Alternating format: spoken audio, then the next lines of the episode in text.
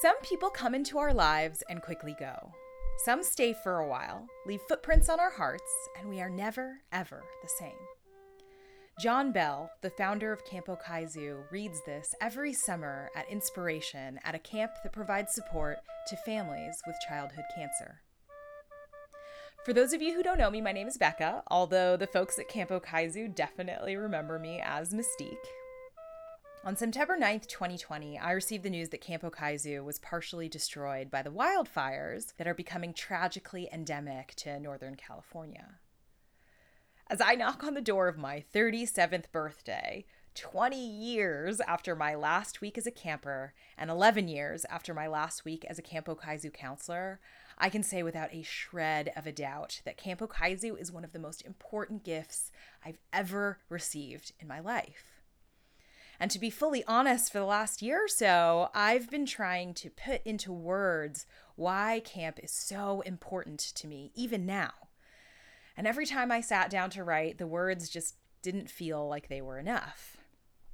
But now, with Camp Okizu in need of help, um, I want to step up in, in the way that they helped me and my family and so many others. And it's funny because as I stepped up to help them, the story that I've been trying to write for this whole entire year finally wrote itself. And I got to tell you, the ending of this story surprised me. It wasn't the one that I thought I was going to write when I sat down to write this story. What I'm about to share is the entire 25 year journey that I've been on as a result of Camp Okizu being introduced into my life. My Camp Okizu story begins with my sister, Emily. At six months old, my mom found a lump in Emily's uterus. She took my sister to our local hospital where our lifelong childhood pediatrician, Dr. Ribeiro, referred Emily to the oncology department. When my mom called my dad to share the news, neither of my parents knew what the word oncology meant, nor had they any inkling how this word would come to define the next year of our lives. All they knew was that they had to get Emily to this midweek appointment by 3:30 and they had to figure out what to do with me, my sister, and my brother. My mom rushed to pull me and my siblings out of school and get us to our grandparents' house as quickly as possible. While we were hanging out with Grandpa and Grandma, Emily got admitted into the ICU. We'd find out later that she had acute lymphoblastic leukemia, which is a rare blood cancer all of us now fully understood what the word oncology meant. Over the course of Emily's illness, my parents did a really good job of involving us in everything that was going on. We took a lot of family field trips to UCSF, which is the hospital where Emily got her treatment done. And one day, while sitting in a conference room, a doctor passed my parents a thin trifold brochure.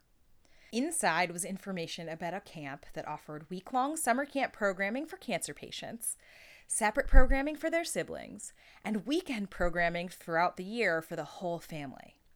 And because this place understood the financial burden cancer can have on families, the camp was 100% free.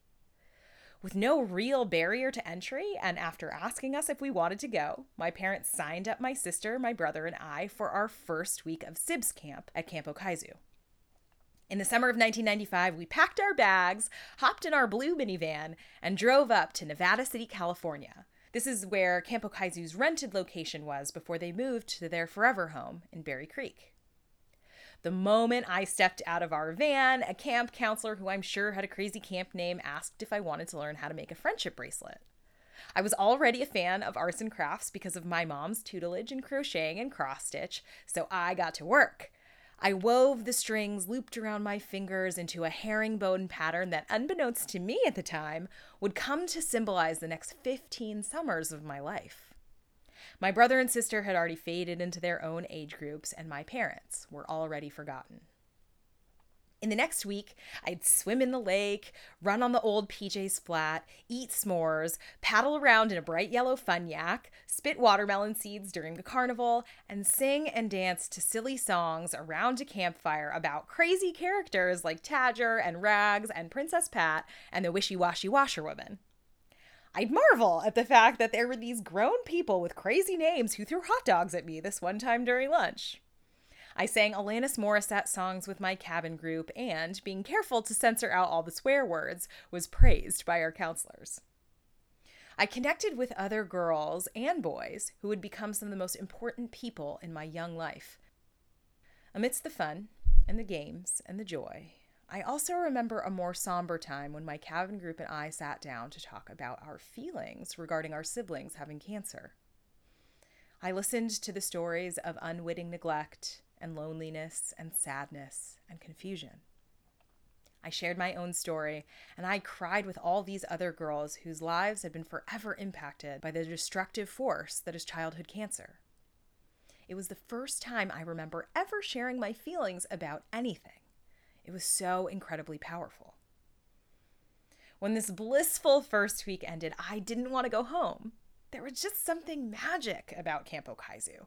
Okizu was more magic than TV, more magic than Disneyland, and way more magic than that one Girl Scout camp I had been to. But home we went, and I returned to the cycles of hospital visits and middle school dramas and uncertainty about Emily's future. Only difference between this round and the round that came before camp was that this time I had cool pen pals who had experienced the magic of camp and understood what I was going through in the real world. After a few rounds of chemotherapy, Emily's cancer went into remission. Her doctors proposed a bone marrow transplant as a way to create long term health for her. We found out that I had matching bone marrow, and all we needed was for her to stay in remission long enough for her tiny body to be able to handle the stress of the procedure. Unfortunately, the ALL was too strong. Emily's cancer relapsed. She did one last round of chemo to try to push her into remission, but that failed. And then Emily only had one option left. The doctors told my parents that there was experimental treatment available, but it might be really harsh for a patient her age and could result in pretty severe health complications down the road. My parents made the terrible choice that they felt was the right one for Emily. They chose not to move forward with her treatment.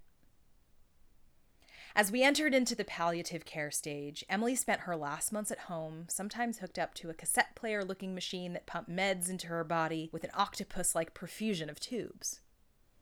A bright light in her short time here on Earth, when Gloria Estefan would come on the radio, she still moved to the music with the tiny bit of energy she could muster. We watched, helpless, as her small form began to waste away. As she got thinner and dark circles started to become permanent under her eyes, my parents told her she could let go, that she didn't need to hold on for us anymore. The very next morning, 11 months after this had all started, and cradled in my mother's arms, Emily let go. After Emily died, it wasn't sure we were going to return to Camp Okizu. In his understandable grief, my father didn't feel it was right to keep receiving Okizu's gifts now that Emily was gone. But we told him that there were lots of bereaved kids there. We were persistent in telling him how much fun it had been, and how many friends we had made, and how much we loved it there. Eventually, he agreed that we should go back. As my parents navigated the grief of losing a child, we signed up for summer camp again, and our whole family signed up for a family camp weekend specifically for bereaved families. What my mom learned and shared with me after that weekend changed me and still helps me in times of loss. During family camps, there are breakout sessions for parents to process what it's like to experience the impact of childhood cancer. In her session during this bereavement weekend, my mom was exposed to all the different ways that bereaved parents grieve. A style that was painful for her to witness was what she described as parents focusing on death and ignoring all that was alive around them, especially when this experience of death was up to 10 years in the past.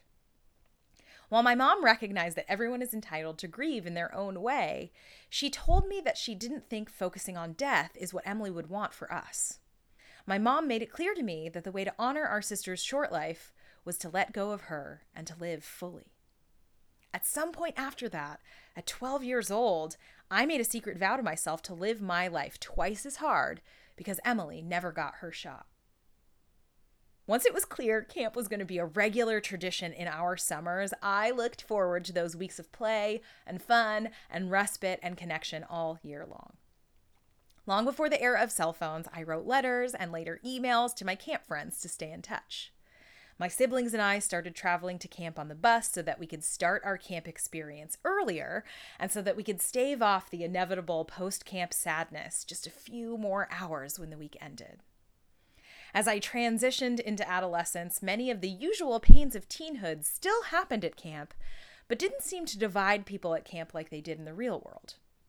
There was simply too much ice cream to be made, too many friendship bracelets to be woven, too much laughter to be had, too many campfires to attend, and too much solidarity between us because of our reasons for being there.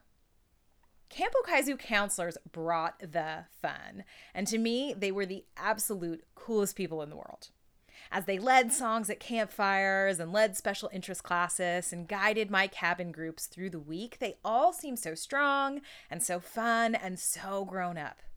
I definitely knew that I wanted to be one. At the age of 17, most Camp Okizu campers have the choice to either stay campers or to begin the transition to counseling. Without much hesitation, my tightly knit camp clique and I decided to enroll in Camp Okizu's junior staff program. In that year, I shapeshifted from Camper Rebecca to Counselor Mystique, and the method behind the Okizu magic was revealed to me.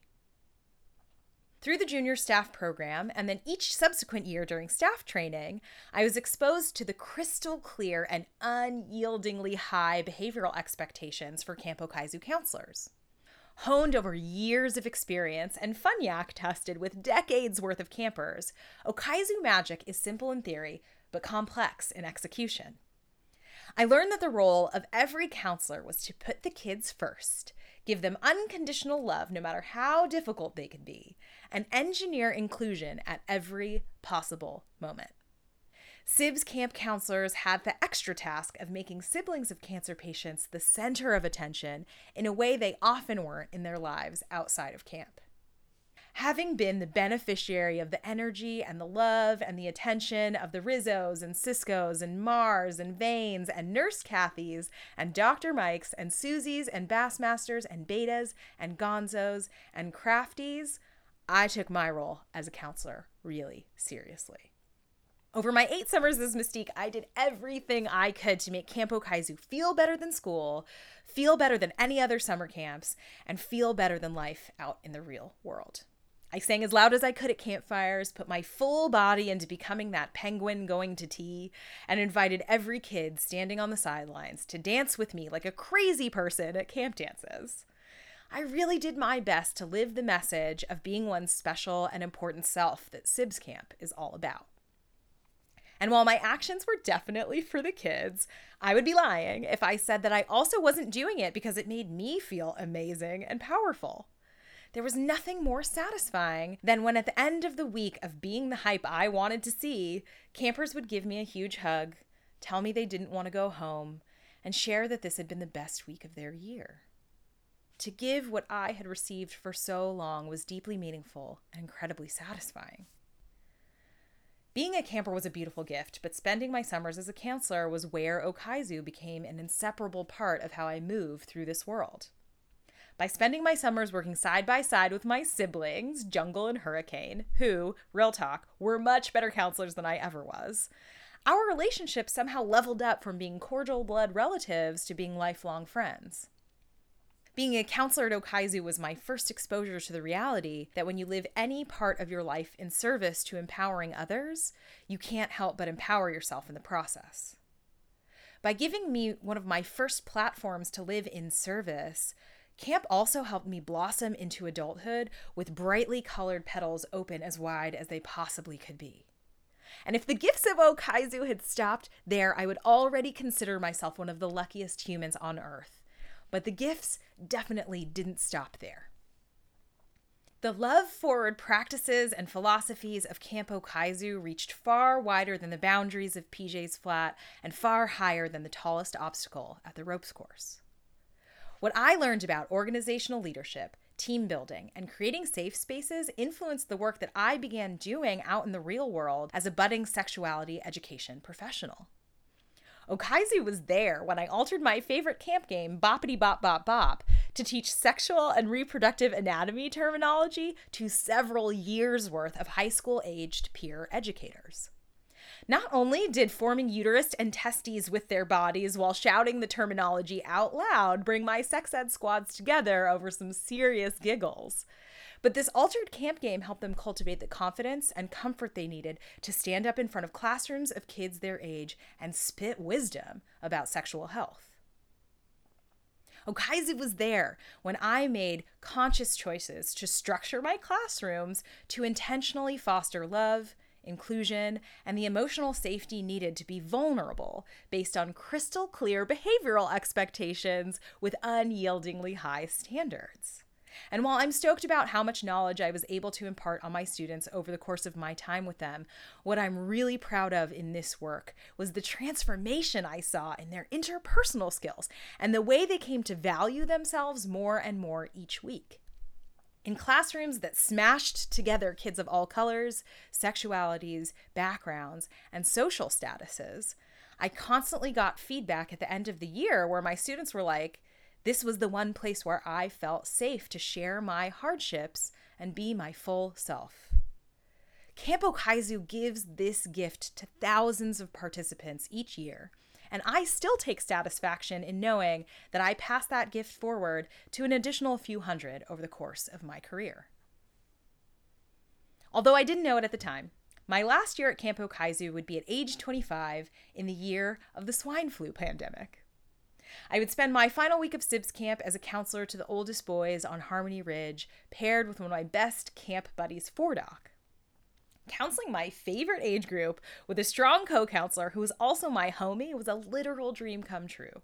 It's a gift that I still can't believe Susie gave to us, and as a result of this unbelievable match, my career as a Camp Okizu counselor ended on the highest possible note. Despite not stepping foot on the hallowed grounds of Camp Okizu since 2009, camp stayed with me. As I deepened my practice as an educator, facilitator, and coach, I kept altering camp games and kept creating spaces where young people and adults could be openly vulnerable and learn how to live outwardly in a way that aligned with what was inside of them. In 2017, I came to see that, unlike Okizu, our system of school is not really based on love, acceptance, or fostering authenticity year after year as I watched students wilt instead of blossom, no matter how much love I personally threw at them, I came to a deep sense of knowing that I wasn't in the right place anymore. Following that inner voice, I left my 12 year sexuality education career behind. I traveled to a permaculture farm and spiritual healing center in the middle of an ancient forest next to a lake in Chilean Patagonia, and Okizu was with me. I brought sexual and reproductive anatomy boppity bop bop bop to a group of 40 adults from all over our planet, and it was as hilarious as you might imagine. Amidst the laughter and the joy of this place, my old life died, and I began to focus on bringing new life to an existence dedicated to environmental repair. As I sit here today telling the story, I'm currently on an adventure to figure out what I can do within the power I have to build a better future on a thriving Earth. A big part of my journey has been exploring what peacemakers, philosophers, scientists, spiritual leaders, social entrepreneurs, and everyday people working locally think we're going to need as a human species to transform our world to one where life is meaningful, just, and ecologically regenerative. Through my years long journey through books and conversations and reconnection to nature, I've come to a beginner's knowledge that each of us has a powerful and unique way we are meant to build a better future. In my journey to find my own answers, I've made mistakes, tried to be someone who I'm not, thought I needed to rebuild myself completely, and also happened to ride a 130 pound bamboo touring bike up and over the Pyrenees along the way, which was pretty dope. The entire experience opened me to myself and showed me that the most powerful thing I can do right now to contribute to a better future is to heal myself into wholeness and to stop defining myself and my happiness by external factors. I've come to discover that what makes me feel whole is giving away my life enriching skills of storytelling, facilitation, and coaching without charging people and without expecting anything in return for my services. I feel whole when I listen to myself and follow my deep inner voice in whatever crazy direction it takes me. I feel whole when I live by my values and shine my authentic light as brightly as I can, no matter how hard this may be sometimes. As I get better at dancing my unique and sometimes wacky dance of healing and wholeness and giving without expectations, I'm starting to help people on the sidelines to join me on this dance floor of healing and wholeness and leading with love. Kinda like I did all those summers at Okizu. Now, here is the point in the writing of the story where I really began to struggle. You see, when I sat down to write this, I had an idea for the deeply profound ending that I would write. I would thank Okizu for helping me understand that Emily's death brought an, an enormity of gifts to my life. I would thank all the people who make Camp Okizu possible for inspiring me and giving me the skills to become an agent of service and helping me help young people for so many years. I would thank Camp Okizu for teaching me the power of gift economy and for showing me that love is always the way forward. And while all of this is true, in trying to control the outcome of this story and trying to control the ending, my deeper inner voice was like, nah, girl, that ain't it. You haven't quite cracked the depth of what being a part of Camp Okizu meant to you. So, as I tried to close this story out, I followed an instinct. I went to Okizu's website and I looked up the meaning of the word Okizu.